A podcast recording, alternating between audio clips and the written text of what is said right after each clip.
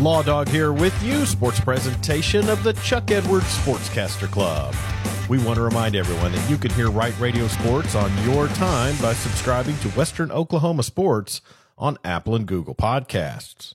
Week three of the Oklahoma high school football season is in the books, and we had three games on the network Friday night. We'll start with Class 4A as Weatherford football would have a tall task on homecoming at Woody Roof Field as they hosted the Class 5A fifth ranked Elgin Owls. Weatherford's defense fought hard in the first half, limiting the visitors to 13 points, but couldn't get their offense going. Elgin would score 29 unanswered second half points and lead 42 0 when junior receiver Nick Jett would get some momentum back with this kickoff return. He's got one man to beat, and he's going to be almost brought down. He's still on his feet, down to the three yard line. He fielded that at about the 15. Jett's 83 yard return would get Weatherford to Elgin's two yard line, where junior running back Jackson Blackman would run in for a touchdown to get Weatherford on the board. Final score from Woody Roof Field 42 to 7. Weatherford falls to 2 and 2. They enter district play at home this Friday versus Chickasha. Head coach Reagan Roof after the game. We're still growing as a team and still trying to figure, kind of find our way in different areas, and we got a lot to work on as coaches this weekend and next week going into district play, and still. Uh, uh, we still got some holes we got to get filled, and so uh, that's what we'll concentrate on these next few weeks. On Sayre Eagles TV, the Mangum Tigers got a 49-20 win over Sayre. The Eagles fall to one and one on the season and begin district play Friday at Thomas. We'll have that game on Terrier TV and Sayre Eagle TV. Also, the Thomas broadcast can be heard on News Talk KCLI 99.3 FM. Watonga football hosted Texhoma Goodwell Friday night for their homecoming.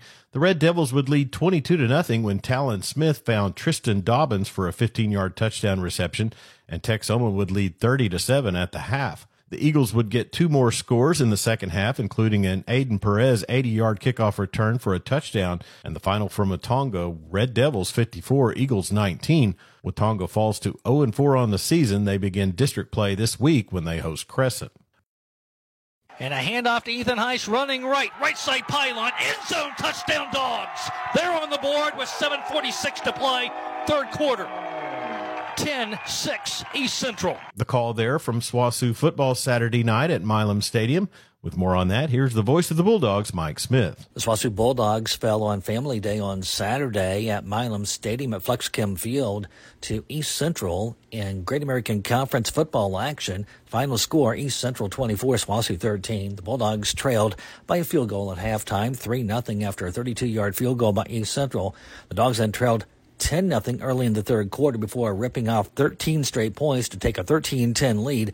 However, East Central would answer with the final 14 points of the ball game for a 24-13 win over SWOSU.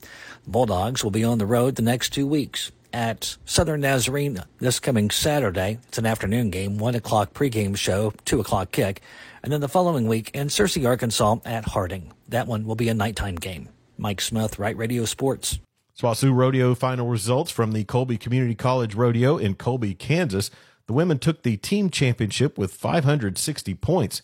Cheyenne Vandestowie took the all around title as she was second in averages in breakaway. She was also third in goat tying.